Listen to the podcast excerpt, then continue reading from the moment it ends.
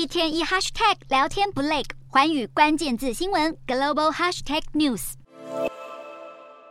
美国前众议院议长裴洛西满脸尴尬，不断示意说话的男子坐下，但他却激动到站起来指责裴洛西热衷于把美国卷入战争，使得无数人丧命，接着并控诉他在伊拉克与阿富汗等地端掀起战事。美国前众议院议长裴洛西3号出席论坛，遭到4名男子轮番闹场开骂。第一位闹事男子被请出场外之后，紧接着他的同伴又接力起身抨击台上的裴洛西对北溪天然气管道的立场。闹事男子事后在社群媒体推特上发文，原来这4名男子彼此认识，发文者声称他和他的朋友是不满裴洛西的种种作为，甚至指控裴洛西意图把台湾变成下一个乌克兰。根据了解，这4名声称爱好和平、反对战争的抗议者都不是华裔人士，最后他们也都陆续被保全请出场外。然而在俄乌战持续进行以及台美政坛重要人物会晤之际，闹场民众把台湾搬上台面，拿来跟乌克兰做对比，还是掀起社群媒体上的热烈讨论。